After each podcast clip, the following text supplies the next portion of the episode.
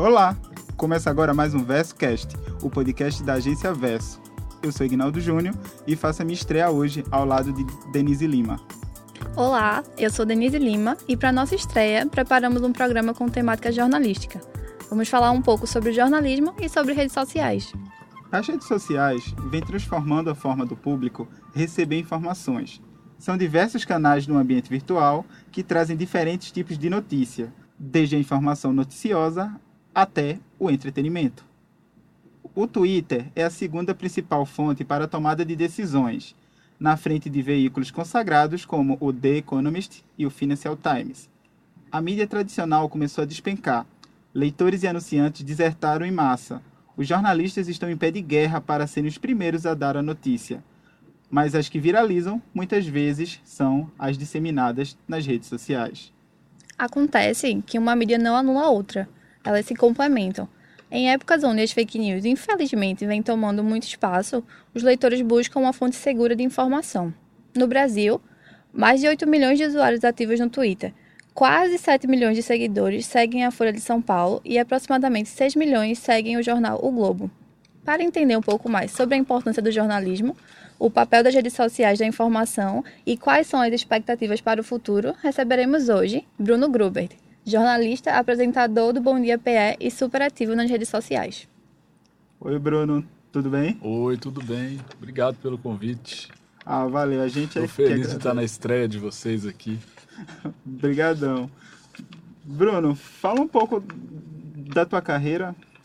Bom, eu sou de Mato Grosso do Sul. Eu comecei a trabalhar em rádio lá no interior ainda, quando eu tinha de 15 para 16 anos foi quando eu decidi que ia fazer jornalismo. Mas na minha cidade não tinha universidade, precisava fazer faculdade, aí eu me mudei para Campo Grande. Eu era de Jardim, Mato Grosso do Sul, a cidade mais bonita do Brasil.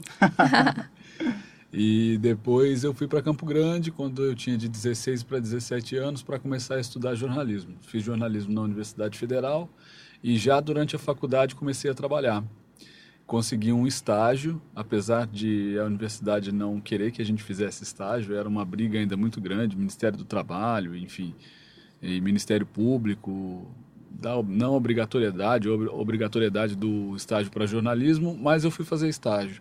Comecei a trabalhar numa empresa, num departamento de marketing, e essa empresa tinha programas de TV no canal do Boi. Vocês já ouviram falar no já. canal do Boi?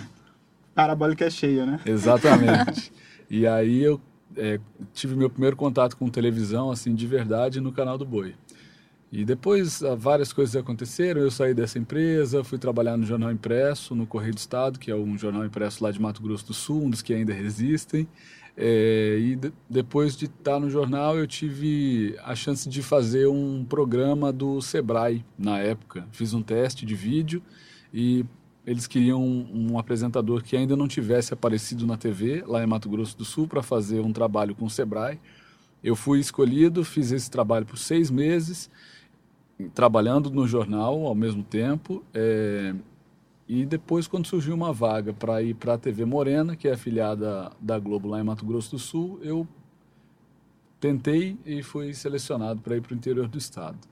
Aí trabalhei dois anos em Corumbá, uma cidade, é a cidade mais quente do Brasil.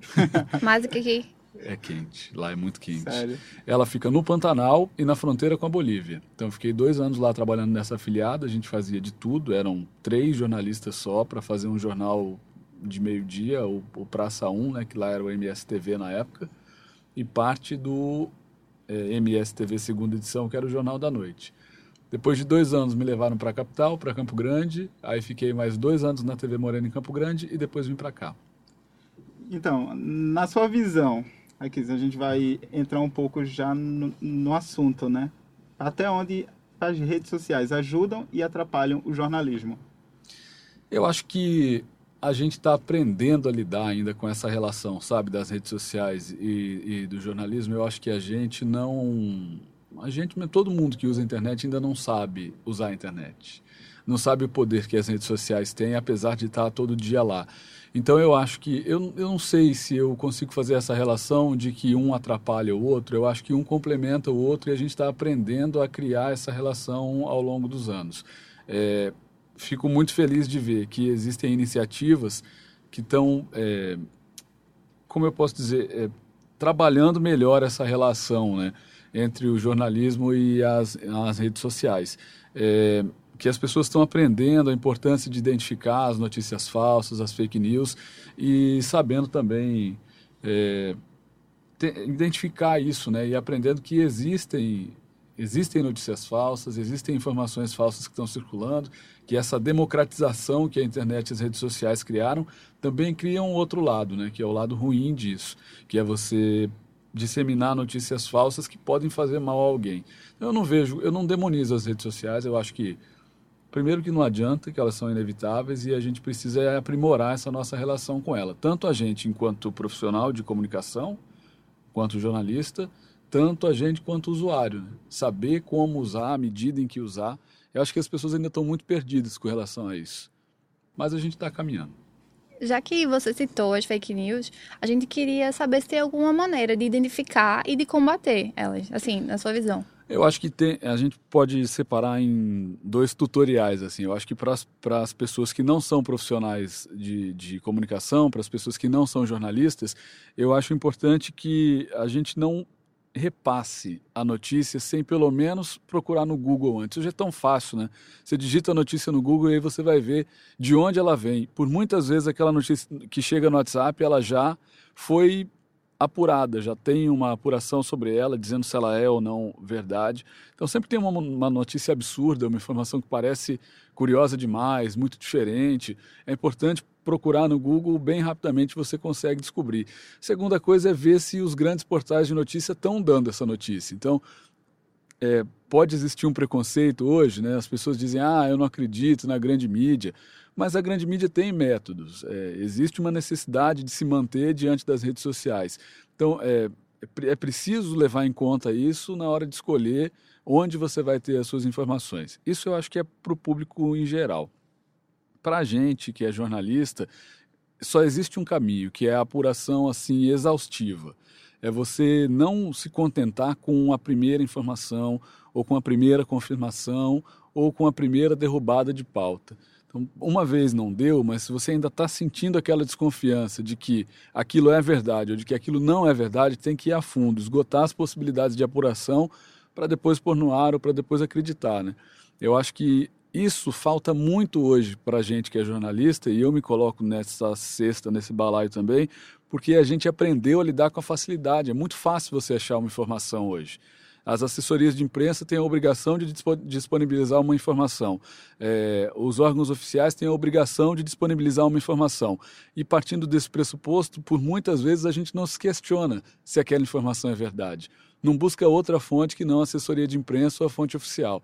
Então eu acho que a gente precisa é, trabalhar isso enquanto jornalista para aprender a lidar com esse novo jeito de fazer, né? que inclui muitos métodos e muitas fontes ao mesmo tempo e na nossa frente, assim, a palma da mão, no celular, no computador. Isso a gente não tinha. Quando eu comecei, e nem faz tanto tempo assim, a gente fazia jornal sem Google. Vocês imaginam? Como é que você fazia sem Google? Você tinha que ligar para a pessoa. Hoje ninguém liga, ninguém usa o telefone. Então eu acho que é importante avançar, a tecnologia é inevitável, mas a gente sempre precisa dar um passo atrás para saber o que era de bom que a gente usava antigamente, que funcionava e que a gente está deixando de usar pela comodidade que a internet traz. Né? E que era bem mais fácil até, né, de você fabricar uma fake news antigamente do que é hoje, né, já que a gente tem ferramentas de busca, né, super poderosas, digamos assim. E só que era mais difícil você disseminar a fake news, né? É. Porque eu acho que hoje o, o, o, grande risco das notícias falsas é esse, que elas se disseminam muito rapidamente, aí o estrago é muito maior. Quando você vai e corre atrás para desmentir, todo mundo que está nas redes sociais já está sabendo. É, isso é uma coisa que não tinha antes. Então já está no grupo da família, a tia já disse que é absurdo, mandou no grupo da igreja. Então, assim, está espalhado por, é, em grupos de pessoas que não têm essa cultura de mídia, não tem a cultura de desconfiar da informação oficial, que é o que a gente tem que ter. Então, eu acho que existem hoje é, agências de checagem, a Globo mesmo tem uma iniciativa que é o Fato ou Fake, que é uma iniciativa muito bacana que envolve todas as afiliadas, é, as rádios do Grupo Globo e os outros veículos é, do grupo, que fazem essa checagem. E como tem mais gente na ponta, é mais capilarizada assim, a, a, a, presença dos profissionais, a gente consegue fazer essa checagem de uma forma rápida. E as pessoas têm acesso a isso. Só falta essa cultura de procurar a notícia no lugar certo. E o jornal... Aliás, e o jornalismo vai deixar de existir ou não? Eu acho que diante disso o jornalismo está cada dia mais importante. É, o jeito de fazer jornalismo está mudando, mas ele não está deixando de ser importante. Eu acho muito pelo contrário.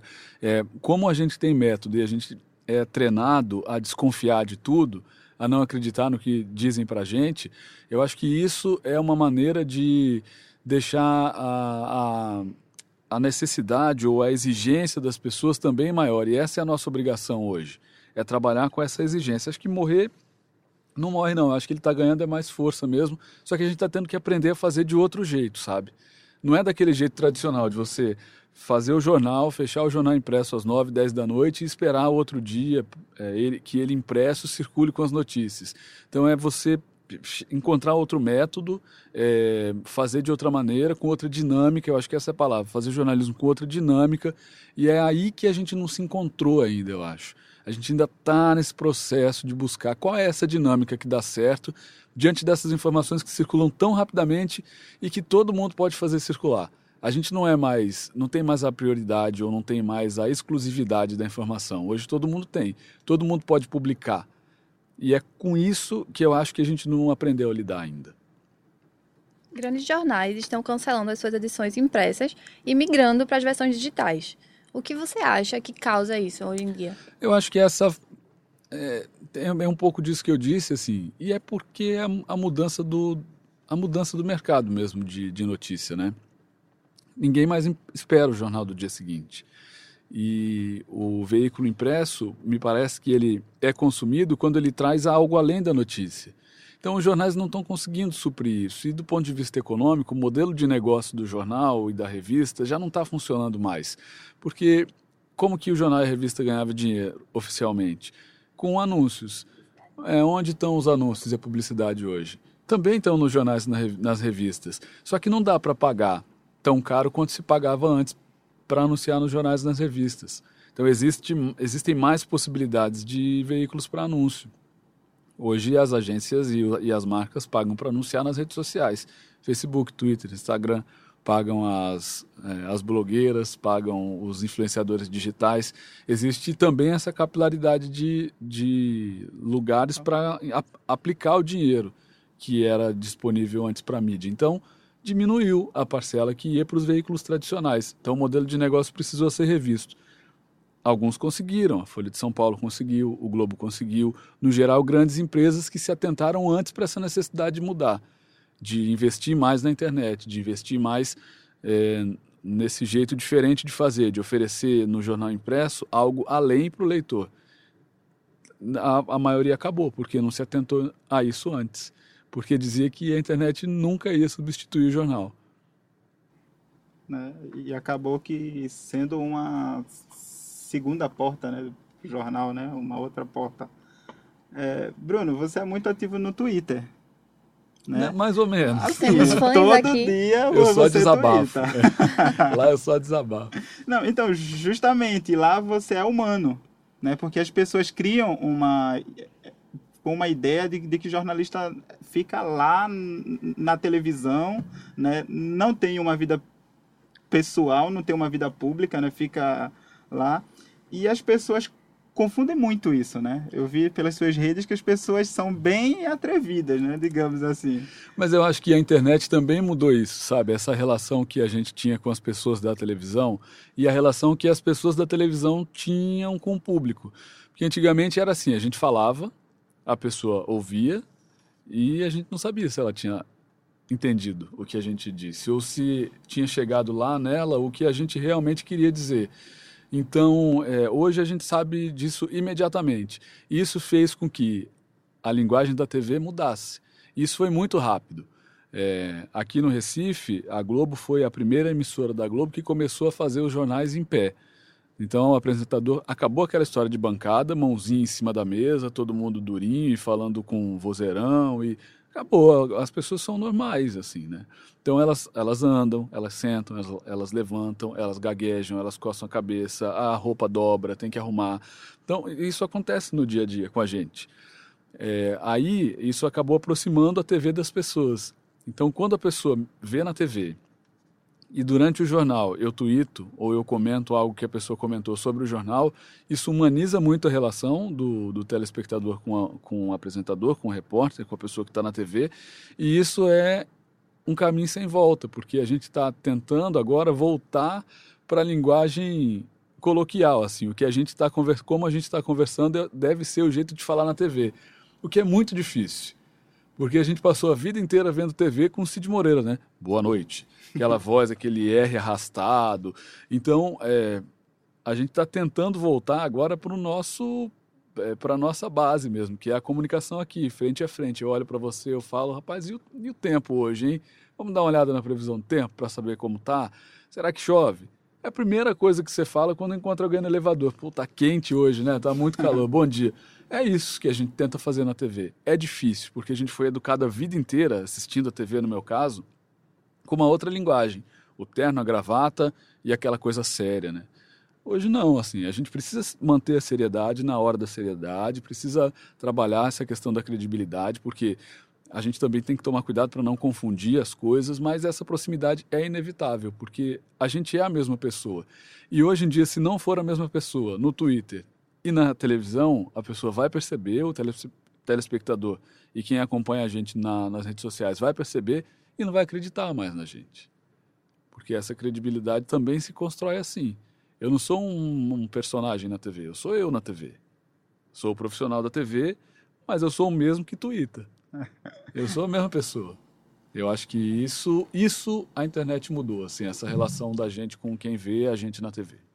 Ainda no seu Twitter, eu lembro que as pessoas criaram uma teoria sobre um dia específico que você estava meio abatido, estava com algumas olheiras, e eles teorizaram tudo isso e associaram a, sei lá, ah, o Bruno teve uma DR. Ah, essa eu vi. Tá muito mal, tá naquela bad profunda. Vamos esclarecer, não foi uma DR. É verdade ou não? É isso que a gente quer saber. é fake news. É fake.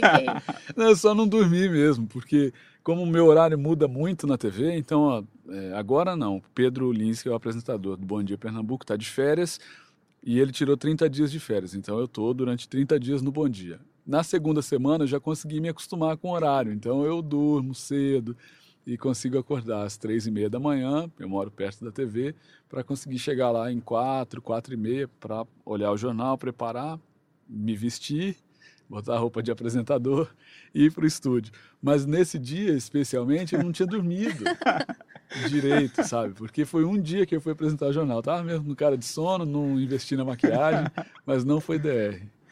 É, tem aqui um tweet que, que eu acabei vendo aqui de uma que escreveram assim: também adoraria esbarrar com Bruno Gruber nesse carnaval. Aí outra pessoa escreveu: esbarrar acidentalmente na boca de Bruno Gruber. Sou casado, são, gente, não pode. Isso são vários comentários que tem lá no Twitter e a gente acabou pegando alguns aqui só para ver o que, é que você acha, né? Teve também o da DR, mas a maioria fica lindo, gato, o meu bom dia está melhor. Preciso dizer, é, se é no Instagram é filtro, se é na TV é maquiagem. Como é que você lida assim com, com esse assédio, com esse carinho? Eu acho muito natural e eu encaro como isso mesmo, como carinho, sabe? Eu acho que as pessoas, é, às vezes, no Twitter, elas lançam comentários assim que à primeira vista podem parecer ousados ou agressivos, mas é uma maneira de testar também. Qual vai ser a sua reação ao lidar com isso, sabe?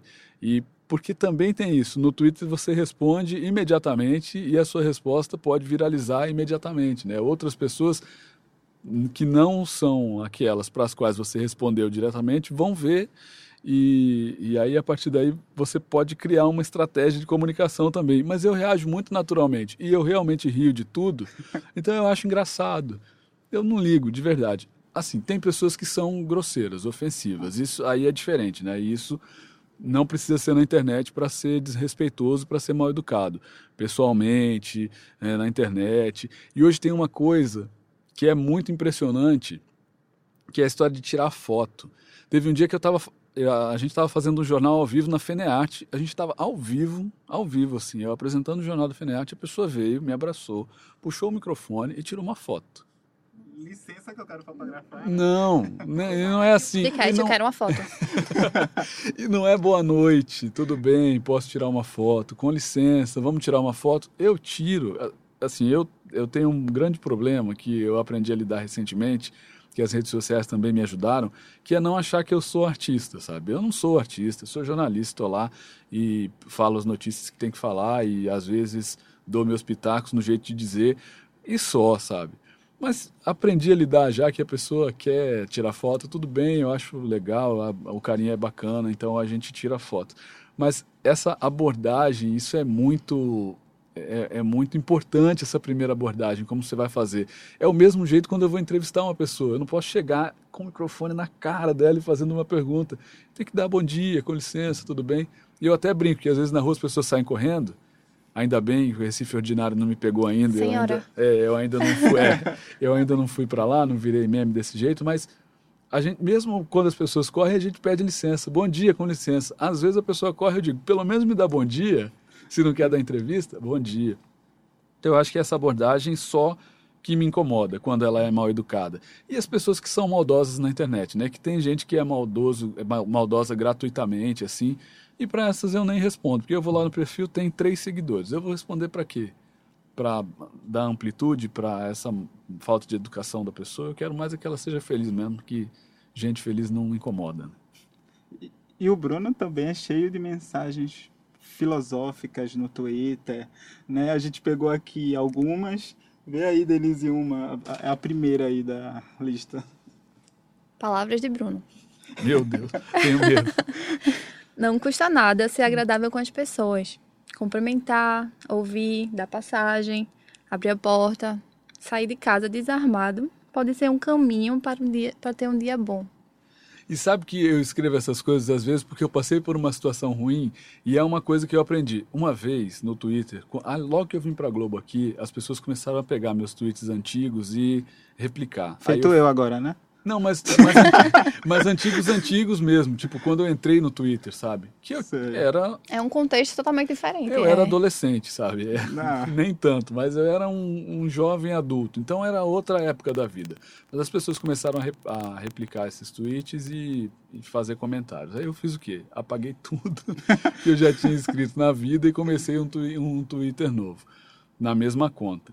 Mas o que, que eu tenho para mim hoje, assim, que eu até escrevi no Twitter isso um dia desses, eu não fico mais replicando coisa ruim. Porque mesmo que você, no Twitter, as coisas viralizam assim, tem um comentário ruim de um político, alguém que ofendeu alguém, você responde condenando aquilo. Mas você está dando amplitude para aquilo, porque vai chegar nos seus seguidores, nos seguidores dos seus seguidores e assim vai indo. Então mais gente vai ver aquela ofensa. O que, que eu estou ah. tentando fazer? Tentando, que não é fácil, porque a gente é, é, é tentada a reclamar no Twitter, mas é não falar mais de coisa ruim. E nesse dia especialmente aconteceu de eu passar por três pessoas dando bom dia, as pessoas duas não responderam e uma resmungou.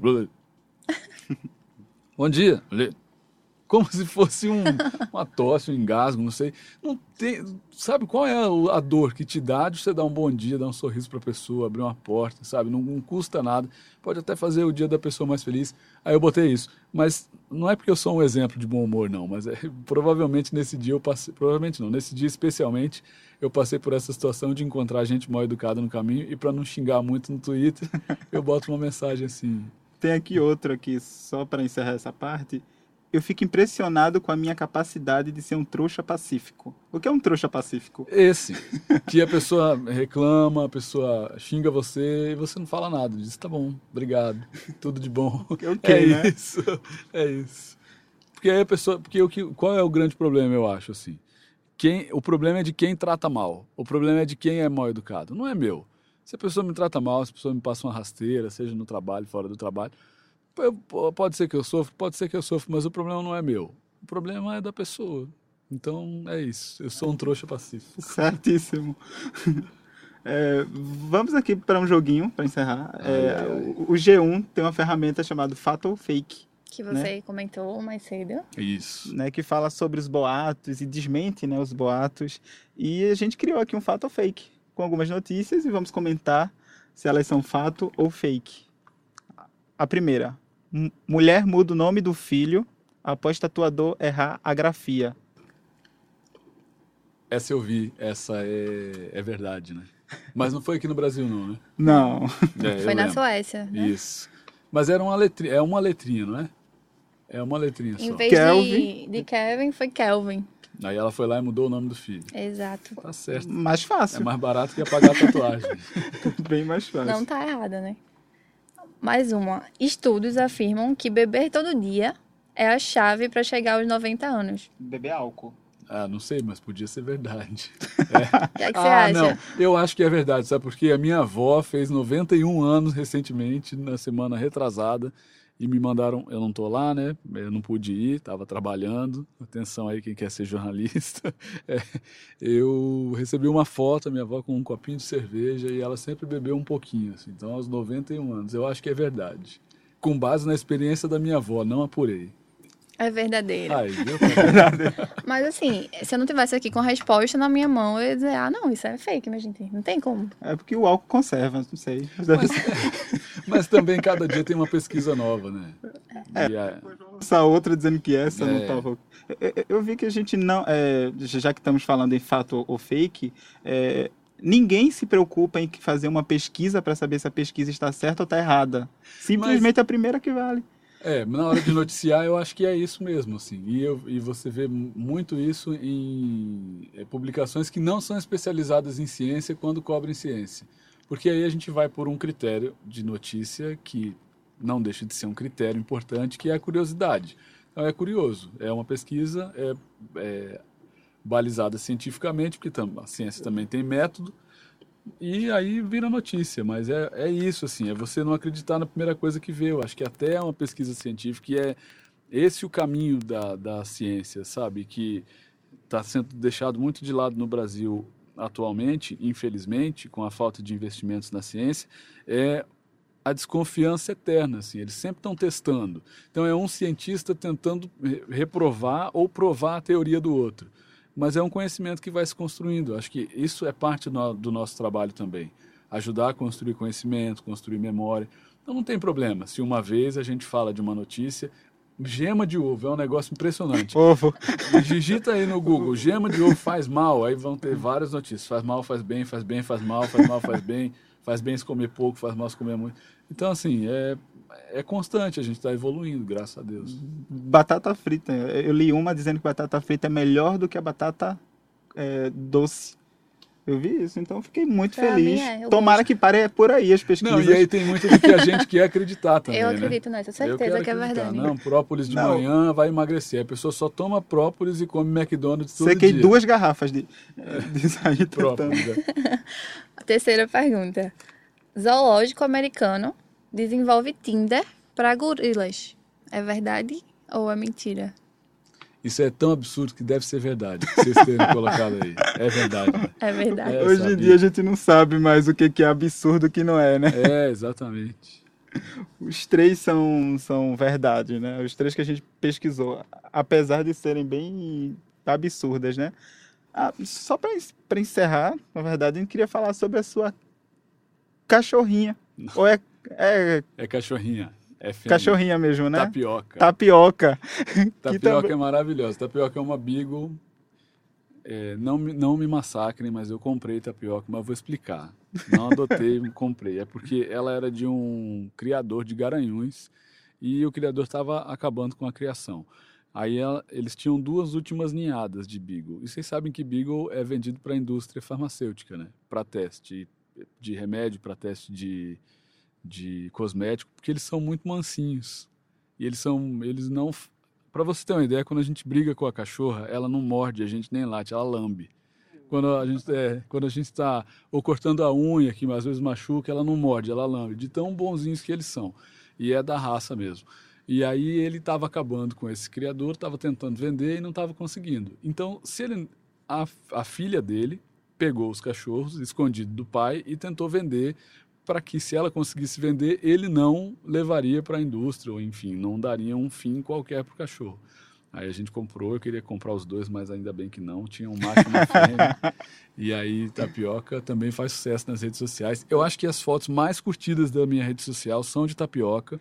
Quando a gente viajou de férias agora esse ano, em maio, a gente deixou Tapioca com dois colegas da TV, que são um casal também, Antônio Coelho e Camila Torres. Eles ficaram com Tapioca. Sempre que Antônio publicava foto de Tapioca, era um sucesso nas redes sociais.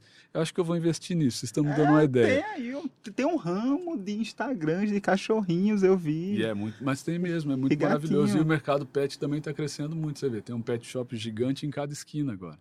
Mas é que a gente cria muito amor pelos bichinhos mesmo, é impressionante. Ela pode destruir um sofá e depois você tá com raiva e daqui a pouco você tá pedindo desculpa, tá lá abraçando ela, passeando, é um negócio impressionante. Agora eu fiquei curiosa, assim, você gosta muito de tapioca, é por isso que é o nome dela? Ah, é o nome. Como é que surgiu que isso? Foi na mesma época que alguns amigos tinham tido, acabado de ter cachorro e tava uma onda de nome de, de comida. Então, assim, tinha uma, uma amiga do trabalho que tem um cachorro que chamava Mucilon e a outra chamava Mexa. é, aí uma, Amora. Uma, uma outra amiga que tinha um cachorro também, um bulldog francês, e ela botou o nome de Fubá. Ah, eu acho que a gente foi influenciado, assim, aí escolhe o nome e tal, bota o nome de gente, não bota. Eu acho falta de respeito botar nome de gente em cachorro. Desculpa quem tem, mas eu não queria. Porque às vezes você tá na rua, né? O cachorro foge, você chama, sei lá, Maria, não sei o quê. Aí é um cachorro, a pessoa fica sem jeito, aí não, não quis. Aí a gente, sei lá, escolheu tapioca. Foi meio sem querer, assim. Tava passando na rua, tinha um negócio de tapioca, a gente achou bonitinho e botou, sem pensar. Sem estratégia de comunicação, só foi o acaso. Bruno, o papo está ótimo, mas infelizmente o tempo está terminando. Tá? Gostaria de agradecer muito a sua presença, Bruno Gruber. Muito obrigado. Que isso, obrigado a vocês. Fico feliz de vocês terem me convidado para cá, para essa estreia de vocês. Adoro ouvir podcast. Eu acho que é um ramo que a gente vai estar tá encontrando, ou já encontrou, que vai bombar bastante, está bombando já. E é um jeito muito legal. Hoje é isso, conteúdo sob demanda, né? Quando a pessoa quer ouvir, a hora que ela quer ouvir, o tempo que ela tem disponível, se puder pausar. Todo mundo está enxergando isso, as grandes empresas estão enxergando isso também. A Globo começou recentemente a fazer podcast, a Globo tem o Globoplay. Então, assim, quem tiver de fora disso está enrolado e vocês estão num bom caminho. Assim, começar a aprender a fazer isso é muito bacana mesmo. Que bom que vocês estão tendo a oportunidade de ter na faculdade, porque eu, na minha faculdade, na Universidade Federal de Mato Grosso do Sul, é, não tinha laboratório de rádio e o laboratório de TV pegou fogo bem na minha vez. É um negócio impressionante. Mas tudo bem. Foi um sinal, talvez, né? É, a gente aprende... é, foi um aviso, eu acho, mas eu não ouvi, né? Aí continuei, estou fazendo TV ainda. Mas vamos lá. Obrigado mesmo pelo convite. Obrigada, Bruno. Obrigada. VersoCast é uma produção da agência Verso, realizada no Nave núcleo audiovisual do UniFBV Widen. Os trabalhos técnicos foram de Igor Pablo e Douglas Midi. Você pode conferir este e outros podcasts no blog Verso Crítico, além de acompanhar conteúdo diverso semanal no Instagram e os vídeos expressos no Facebook.